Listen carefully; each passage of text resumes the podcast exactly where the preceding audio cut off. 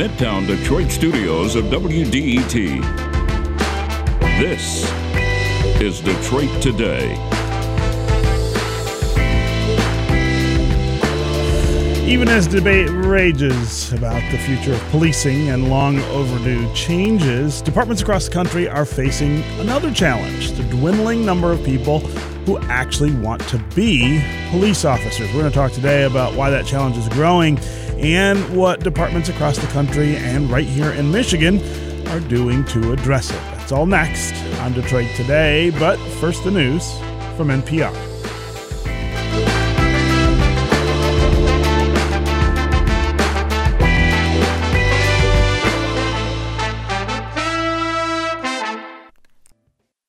Detroit Today is supported by Michigan School of Psychology in Farmington Hills, educating psychologists today who will transform our world tomorrow. Learn more at msp.edu.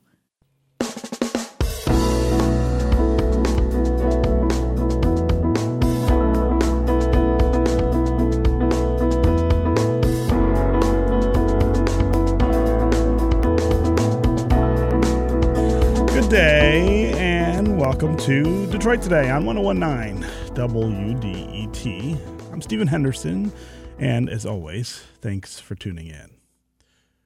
Uh, think back to the summer of 2020. It was a summer that absolutely shook our country. There were constant protests streamed into city streets across America, turning out what were some of the largest demonstrations we have ever seen in American history. People of all backgrounds and colors were demanding justice for unarmed African Americans who were killed by police officers. But they wanted more.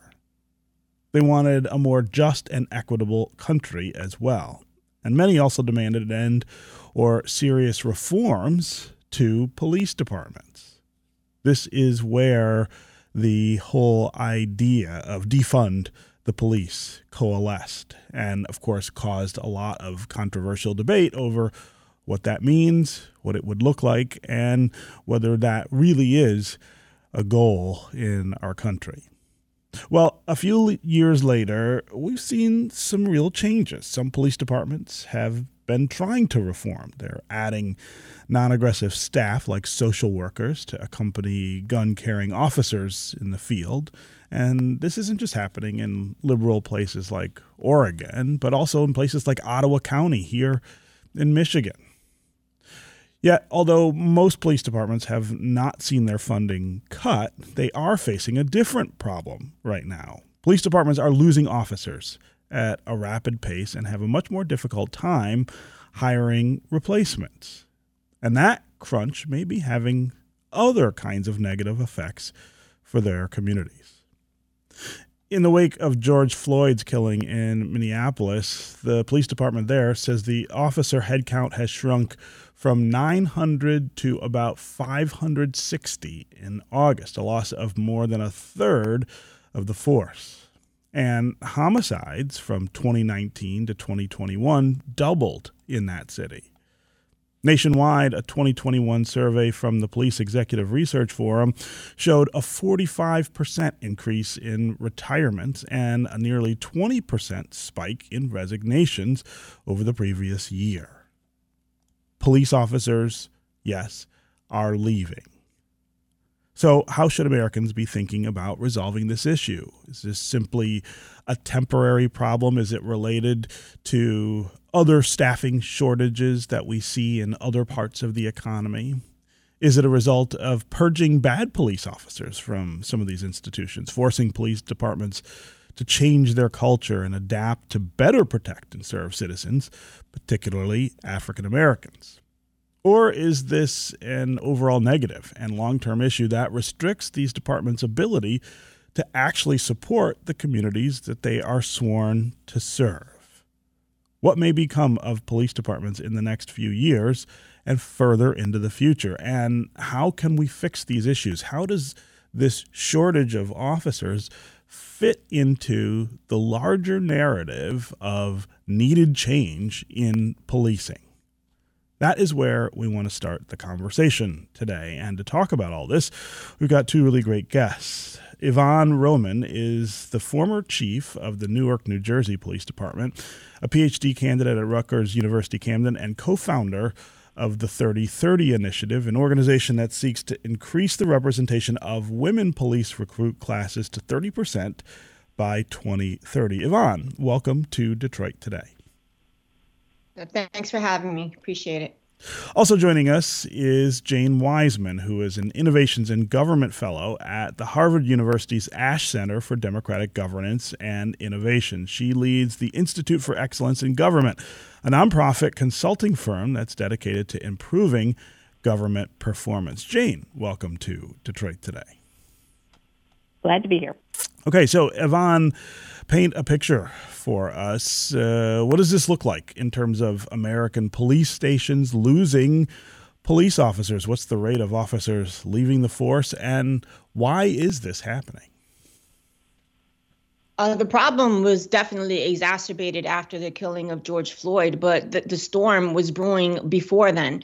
Back in 1994, the Clinton um, administration had uh, issued grants for hiring, and 100,000 police officers were hired during 94, 95, 96. And all those officers were due for retirement right around the time that the killing of George Floyd happened. So you had approximately 100,000 police officers that could go. And then you had the media scrutiny, the uh, pushback against the, the, the, killing of George Floyd, which uh, sped all that up. So I noticed back in 2015 that women were being dismissed from police academies at very high rates. In Newark, New Jersey, between 60 and 85 percent of women were being dismissed for reasons like physical fitness tests, things that people could be trained to pass. So large swaths of qualified candidates were being eliminated because of arbitrary measures that hadn't been validated by uh, uh, through uh, scientific methods, which are required through the EEOC. Hmm. And, and, how does this affect the officers that who are on the force? How does it affect policing overall? Does it? I, I want to get a sense of the consequence of this kind of shortage, Yvonne. Yeah, sure. Well, it's a dire situation. Um, my police agency in 2010 had laid off 167 officers, like so many other police agencies across the country. But through attrition, like I've been talking about, we were down approximately 400 officers I had uh, been tasked with creating a hiring plan to aggressively hire when I started noticing that we were bleeding out our female candidates, and our female candidates made approximately 40% of the classes that we were sending in. So we weren't keeping up with attrition. We had police officers that were showing up to work and were almost guaranteed to work a double. We had officers that were calling out sick instead of asking for a day off because they knew that they wouldn't get it. So we had officers that were working on fumes. And there's research also about uh, accidents uh, when officers are tired. And uh, there's anecdotal uh, uh, research also about uh, the instances of use of force when officers are tired. Hmm. So, so Jane, there are lots of professions, as I said, who are facing labor shortages. Um, and, and, I wonder if you can help us understand how much of this is an issue with labor generally versus a problem that is unique to law enforcement. Is this just about the great resignation in some ways? So I think there's a part of it that, yes, is related to the uh, broader societal issues uh, that we've seen. Um, you know the the younger generation doesn't have the same expectations of the workforce and what work will mean in their lives and this is something that I think law enforcement really has to confront because the profession cannot stay the way it is and continue to attract young people of high caliber who will commit to a career. Hmm. Um, but I think you know, it's also something we're seeing across government. You know, there was a, a recent national survey of public sector employees, and uh, it showed 44% of them are feeling stressed out. 42% are burned out or fatigued, and um, 46% report they they have now have more tense interaction with the public. So that's a survey of broadly public sector employees. Mm-hmm. Do we? I wish we had the same survey for uh, law enforcement profession because I think we would see much higher numbers in terms of officer stress, uh, lack of wellness, um, and the tension with community. Uh, but the problem is we just simply don't have that kind of national snapshot. You know, we get uh, the the unemployment rate comes out a couple times a month. GDP comes out every couple of months. COVID numbers were coming out daily. How often do we get national statistics about the state of our law enforcement?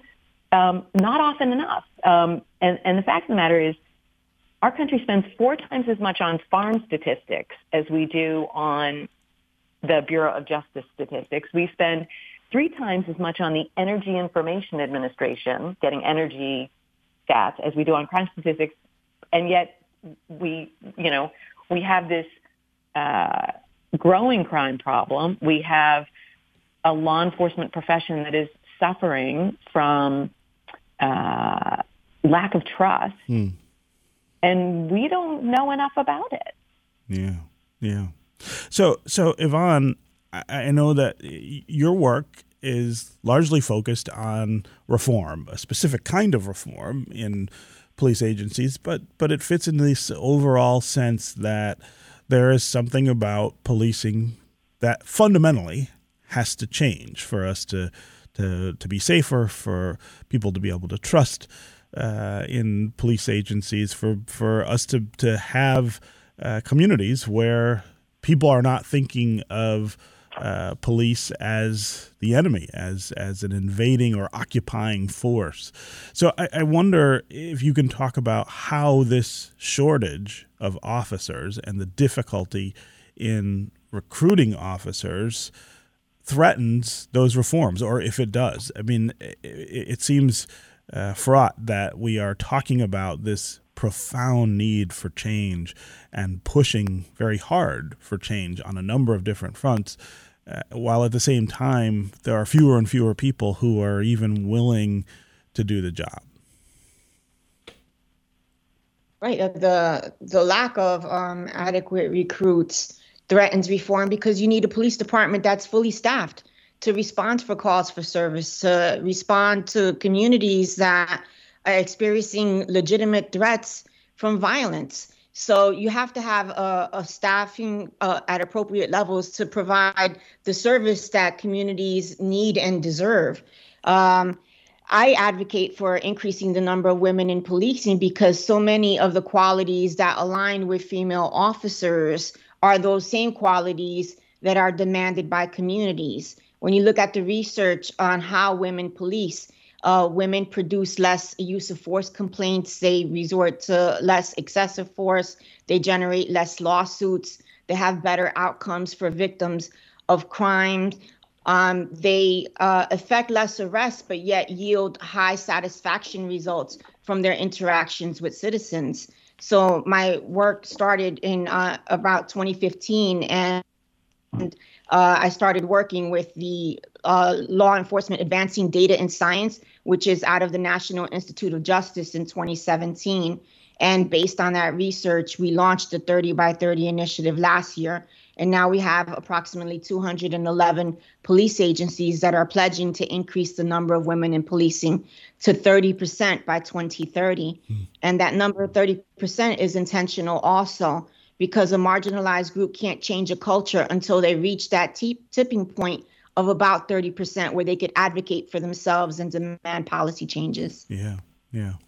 Uh, I'm talking with uh, Yvonne Roman, who's former chief of the Newark, New Jersey Police Department uh, and co founder of the 3030 Initiative. 30 by 30 initiative.org is their website, which seeks 30% female staffing in law enforcement by 2030. Also with us is Jane Wiseman, uh, Innovations in Government Fellow at the Ash Center for Democratic Governance and Innovation at Harvard University. We're talking about the challenge that faces police departments right now in keeping officers uh, on the beat, uh, keeping officers on the force. Uh, the, lots of police departments, including lots here locally, are losing officers at a pretty alarming rate and having a real difficult time finding new people uh, to come and be police officers. How does that affect all of the things that we are talking about in terms of police reform and change in this country. Uh, what are the things that we need to be doing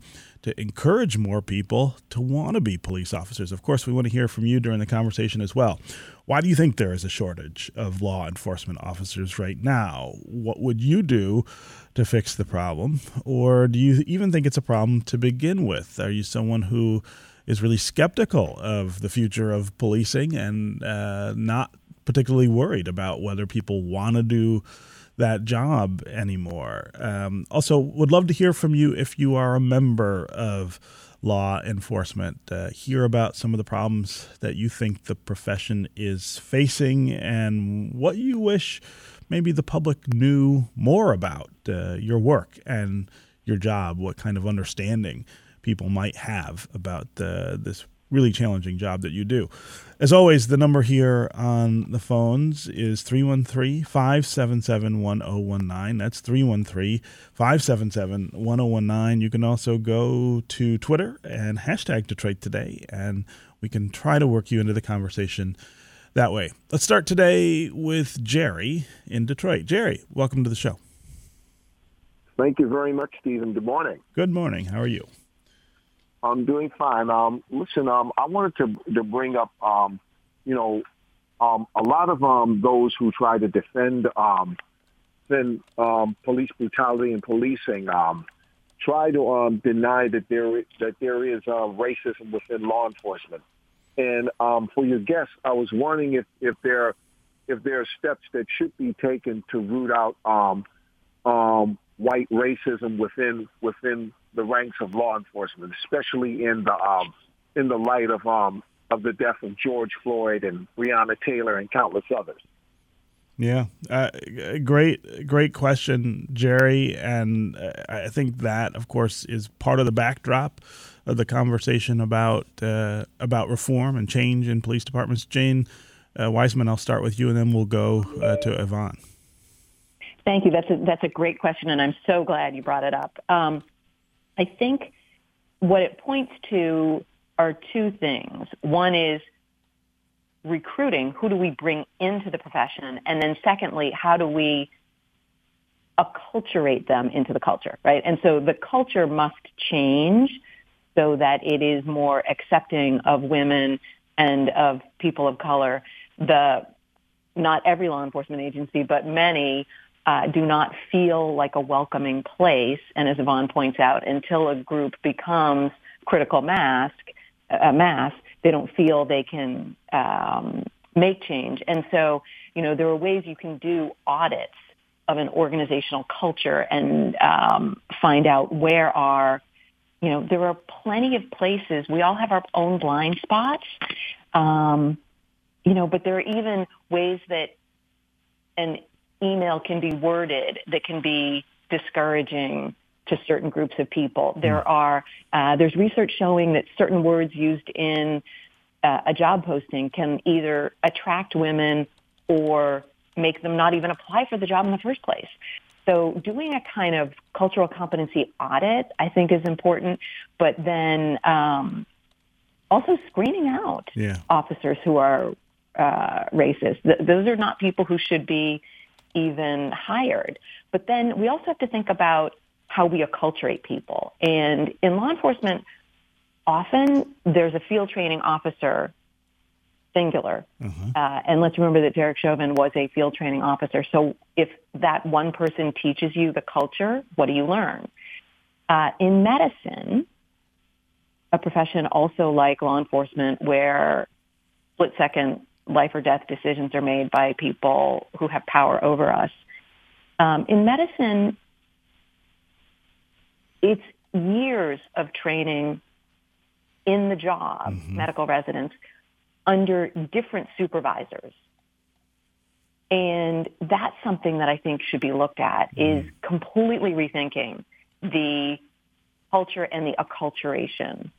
Um, you know, why not have a model like medicine where you try different fields? Could you try uh, patrol, forensics, uh, technology, management? You know, do rotations and then choose a specialty within the profession. Um, anyway, I could go on there. Yeah, no, I think that's a really I have interesting a list of about point. 20 ideas, um, so I'll stop there. Yeah, no, but th- those are great, and especially this idea that uh, policing uh, is a profession, uh, not not different from other kinds of specialized professions where we require and encourage people to have lots of different experiences and lots of different training. I mean, it, it, it's never even it's never even discussed in in that kind of context. So I'm really glad you brought that up. Uh, before we get to a break, Yvonne, I want to give you a chance to to respond to Jerry's uh, to Jerry's question as well.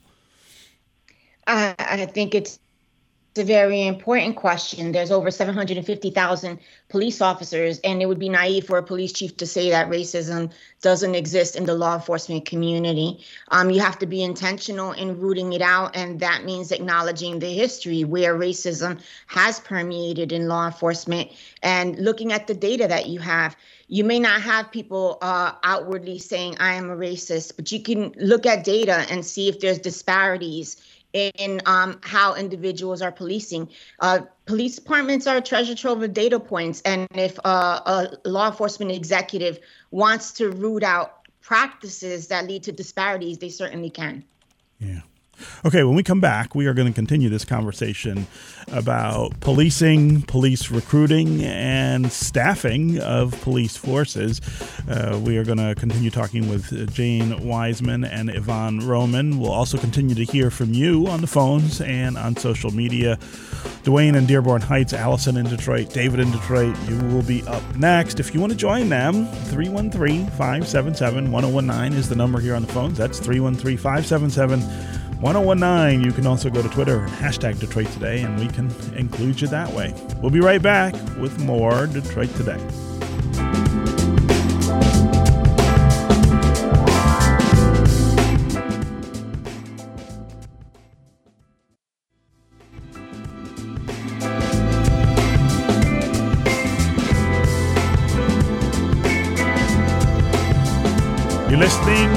Detroit Today I'm on 1019 WDET. I'm Stephen Henderson, and as always, thanks for tuning in. We're talking about policing and a police shortage that is unfolding all across the country in police departments in lots of different places. A little later in the show, we are going to talk uh, about how this affects a couple of local communities. Uh, but right now, we're talking with Yvonne Roman, the former chief of the Newark, New Jersey Police Department, also co founder of the 3030 initiative that seeks 30% female staffing in law enforcement by 2030.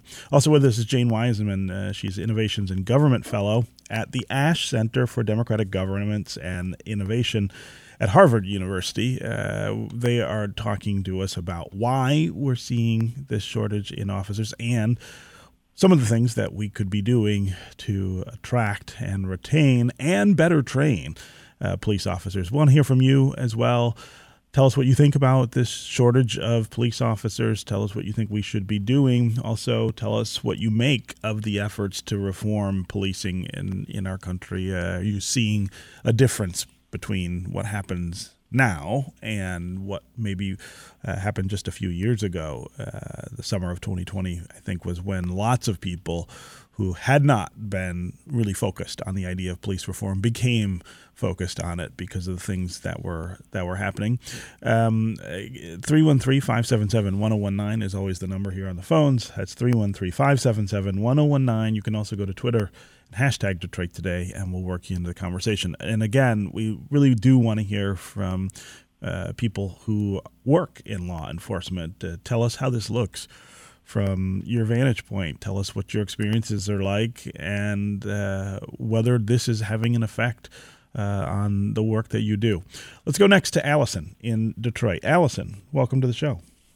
Yeah, hi. Hi. Um, I was a police, a student police officer about a year and a half ago in the Detroit Police Academy, and I left after four months of the six month um, course because I felt unwelcome, um, Hmm. especially as a woman. There was uh, just, while I understand, they made it very apparent every day, um, very explicitly, that police officers, by their very nature, um, quote unquote, profile people, but the jokes were part of the culture. Um, it just beyond sexist, absolutely sexist, but misogynistic comments, um, quote unquote jokes, absolutely racist, lots of homophobia every day. It just it, it called into question for me: Is this the culture that I want to be a part of? Sure. every day, every week of my life, hopefully until retirement. And my answer ultimately was no, this is toxic and I can't even take it in training. And I, it seems like they don't want me anyway. So, so Allison, I, before I get to our guests, um, I, I, I'm really Yeah. curious about.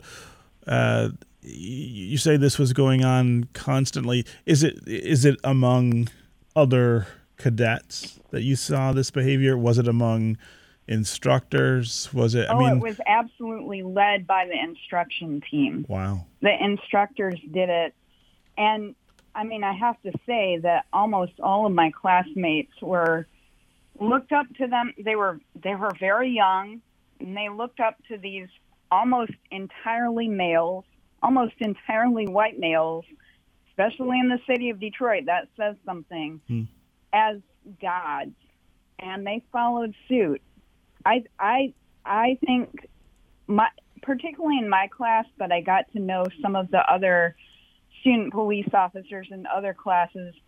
Um, were were a little more open, I think, and careful about issues of gender and and race Hmm. and class when we started, and I I I literally felt like I saw their their attitudes harden and shape towards Wow. what our instruction team kind of bent us towards. Yeah, uh, Allison, I'm I'm really glad you called, and uh, I'm sorry that you had that experience. I'm sorry that uh, it drove you to to not become a police officer. But I think uh, that example, you know, stands pretty starkly in this conversation. Uh, as you know, a harbinger of what, what, what we're talking about and the things that uh, that we're seeing. I, I really do appreciate your calling, uh, Yvonne Roman. I'm going to give you the first chance to respond to Allison because uh, in your work, this is the problem that you are particularly focused on, which is uh, gender diversity on police departments. You know what Allison is saying about uh, sexist and misogynist comments. I think the, the the culture of police departments would be different. It would be different if there were more um, if there were more women who were both officers and uh, instructors in police academies.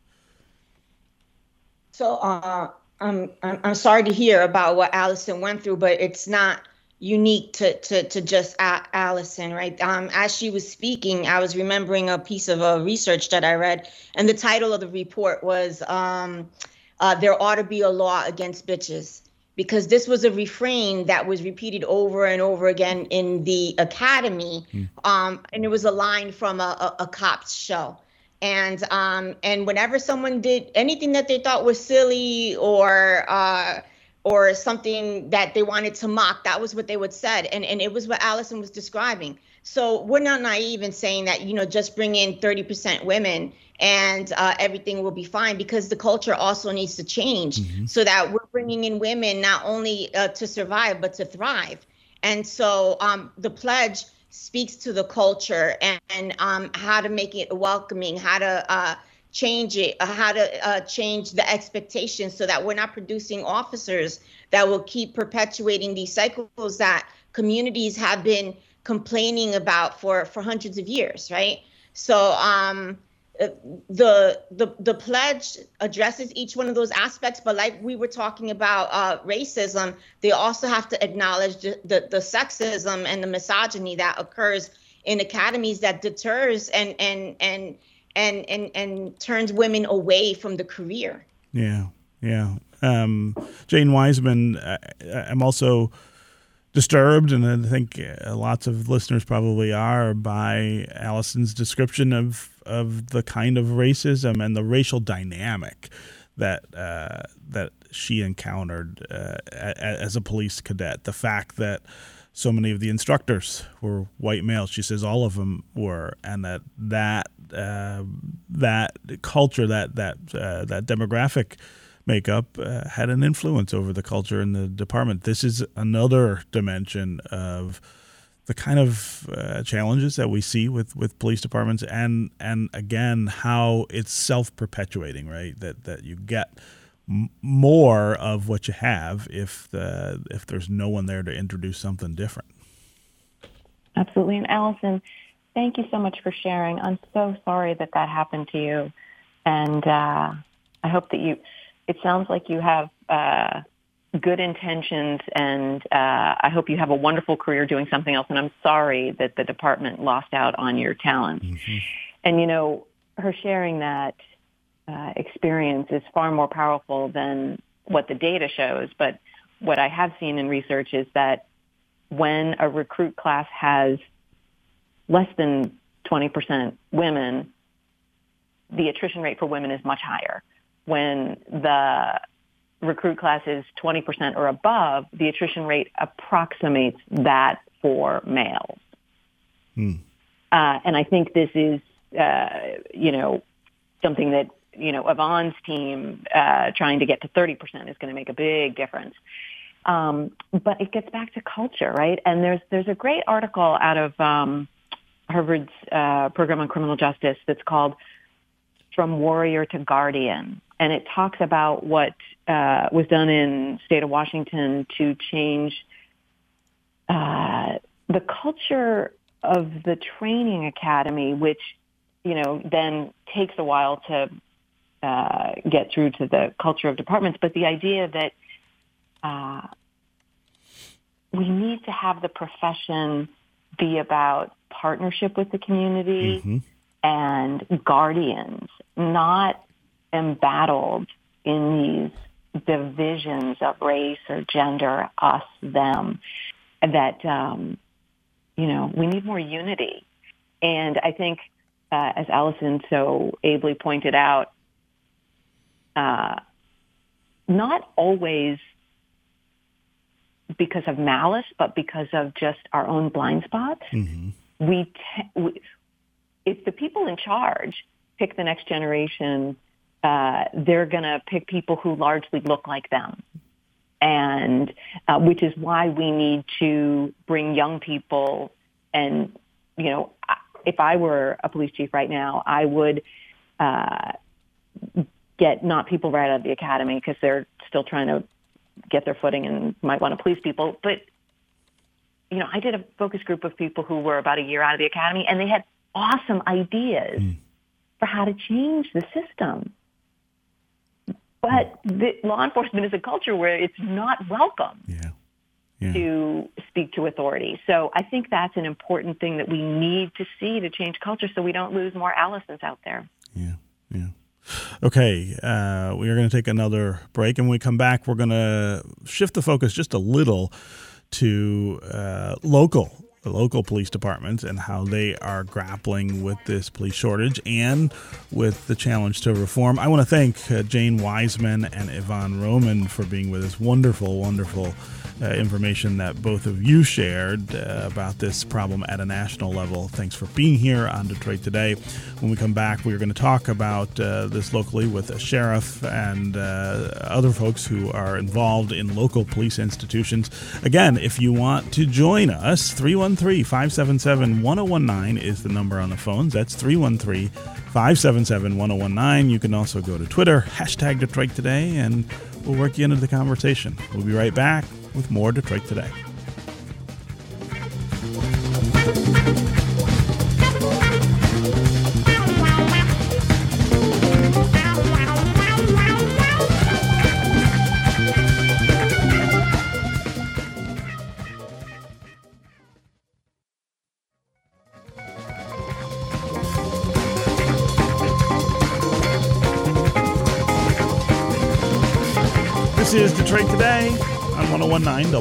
I'm Stephen Henderson, your host, and as always, thanks for tuning in.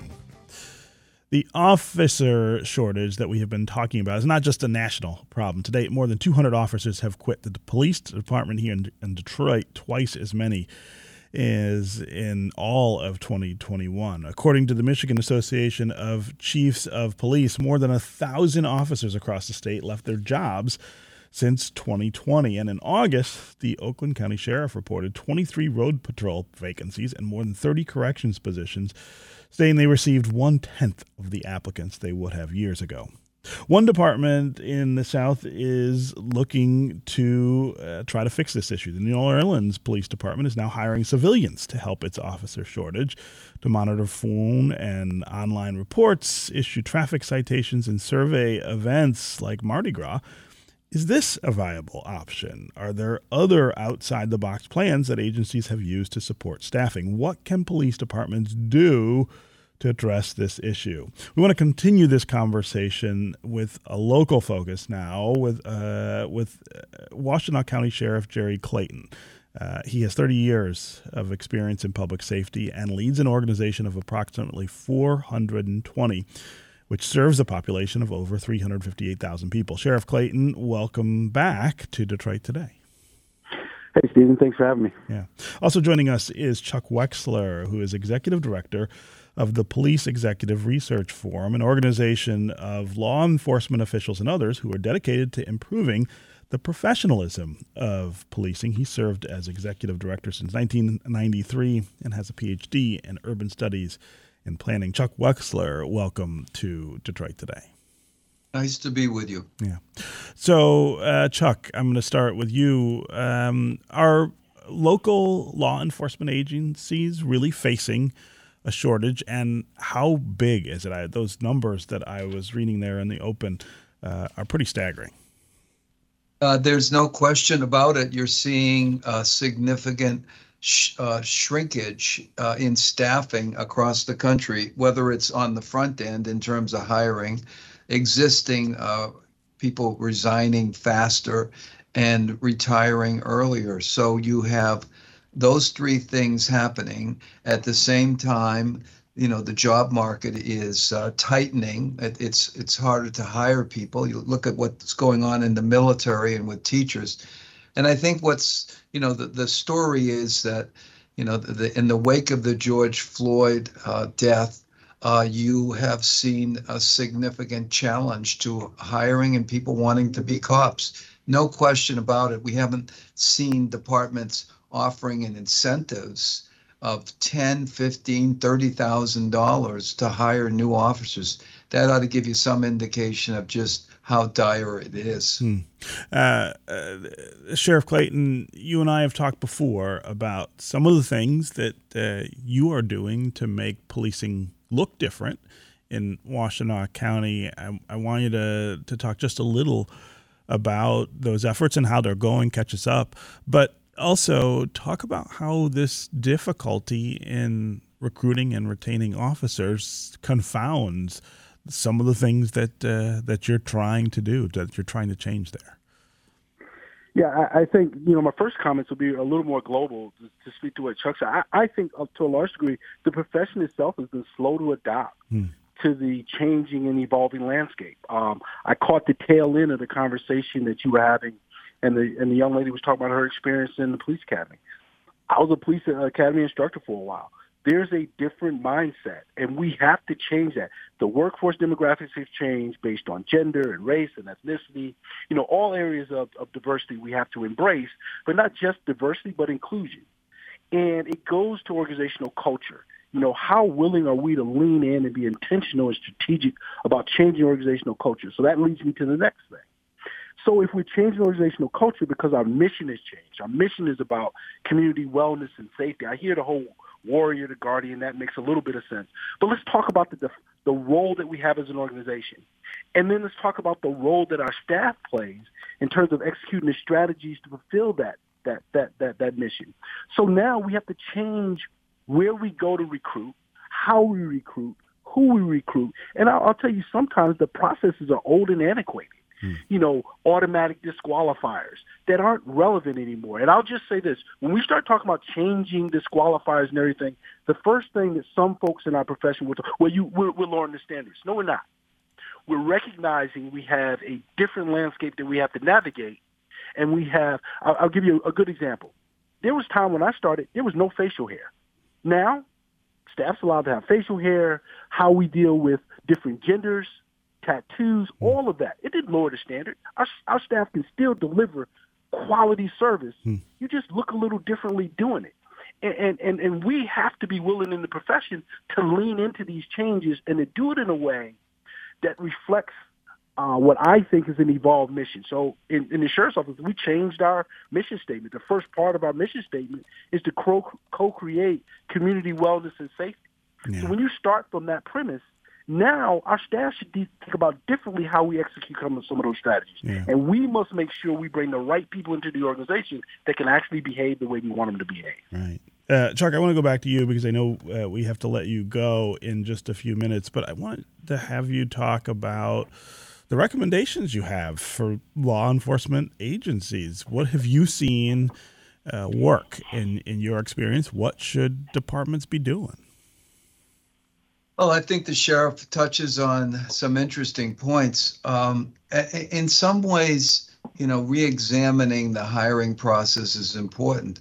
Uh, unfortunately, what some departments are doing is, you know, reducing the standards, and and I think that's the wrong direction. Now, uh, that has nothing to do with tattoos or or looking at, uh, you know, past uh, offenses. You know, when someone was young, I'm I'm more concerned with you know, reducing the educational requirements and, and things like that. Mm-hmm. In mm-hmm. some ways, we should be increasing the, you know, the standards. We should be holding people, uh, you know, to a higher standard. If they're going to be enforcing the law, making arrests, making life and death decisions, you know, the training that we give in this country is inadequate. In Germany, for example, they put people through two and a half years. So I would be a proponent of raising the standards, raising the salaries, and I'd rather have more highly qualified, better paid police officers, uh, less less less police officers, and more highly qualified, better trained, uh, and supervised police officers. You know, when you look at these viral videos, each one of them, you know, you say to yourself, how is that possible? How how can that happen? And I think with 18,000 police departments and no standards uh, and training that's inadequate, it's going to continue to happen. So the challenge is, you know, in this market, competing you know, uh, with the private sector, when you have an unemployment rate that's a records low, it's really daunting because the military, if you just seen reports on the military, they're having issues. Teachers, they're lowering, lowering standards to hire teachers. So police are, are faced in the middle of this. Uh, but I think we should be actually raising the standards rather than reducing the standards to get more. Yeah. Yeah. Okay, um, Chuck. Wexler, uh, it was really great to have you with us. I know you have to go. I really appreciate you being uh, able to, to stay with us as long as you have. Uh, we're we are going to be able to let you go though. But but again, thanks for being here. Thanks a lot. Thanks for having me. Appreciate yeah. it. And I want to continue, of course, with uh, Sheriff Jerry Clayton and your calls. 313 577 1019 is the number here on the phones. Uh, let's next go to Dwayne in Dearborn Heights. Dwayne, what's on your mind? Hello. Um, first of all, I want to apologize to Allison because she should have never went through that stuff. Mm-hmm. And as a reporter, I reported about that animal house mentality, hmm. which needs to really go in departments. But my my thing is that um, you all have been touching on a lot of issues, and I think that pay, pay and benefits are really key to everything. I've been mm-hmm. covering. Uh, police department for 20 years. I left journalism in 2019, and when I left Alamogordo, New Mexico, they were still paying a starting officer, a rookie, at fourteen dollars an hour. Oh my goodness! And wow. that is just that should not be happening right. because Albuquerque PD was offering twenty-two dollars an hour for a starting officer. Hmm. So the officers would leave. And my thing is that one thing to get a quality officer and to get him to really embrace his training is to pay him what he's worth yeah. and to give him those benefits because you know if an officer gets injured or shot for god forbid that you know they need to have those benefits and know Sure. that they're going to be taken care of and Yeah. their family Dwayne, but that's they need to start to pay higher Yeah, Dwayne, that's a that's a really wonderful point. Sheriff Clayton, talk about pay and the role that it plays in in this problem of getting and retaining officers.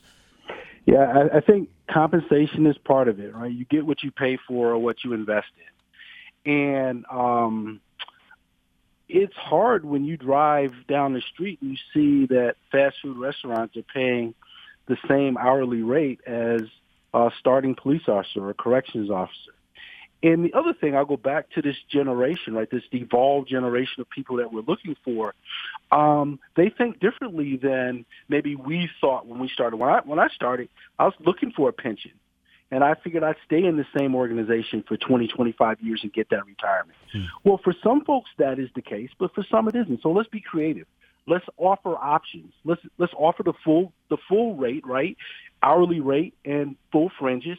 But for those that aren't interested in the fringes, offer them a higher rate. So they don't get the, maybe the full retirement. They might get some health care, but they get a higher hourly rate because they don't even see themselves staying more than four or five years. We just have to be realistic uh, uh, about the, the applicant pool and, and, and take our lead in the private sector of how they're tiering compensation and adjusting compensation to attract folks. And then if you attract them and you have the right culture, maybe over a period of time they said, well, you know what, I want to change this now because I, I I found a place where I really want, I belong, I fit, and I want to stay.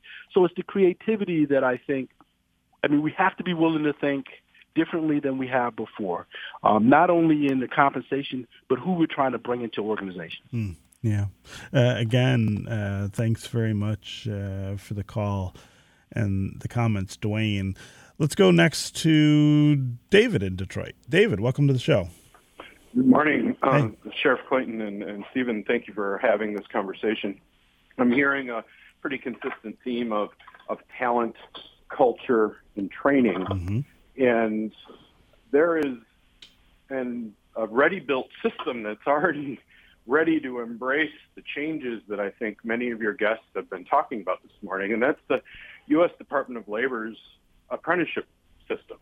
You have a, a nationally certified uh, portable credential that can be designed to do the things that all of your guests have been talking about and draw out the time. So if we're talking about, you know, a six month academy where 40 to 60 percent of that time is training around the firearm and not necessarily the, the, the culture of the community, uh, then imagine, you know, you becoming an electrician and taking 10,000 hours or five years to train to become an electrician so that you don't uh, hurt yourself or, or the clients that you're installing electrical work, or an operating engineer driving a bulldozer or, Sure. or working with a crane.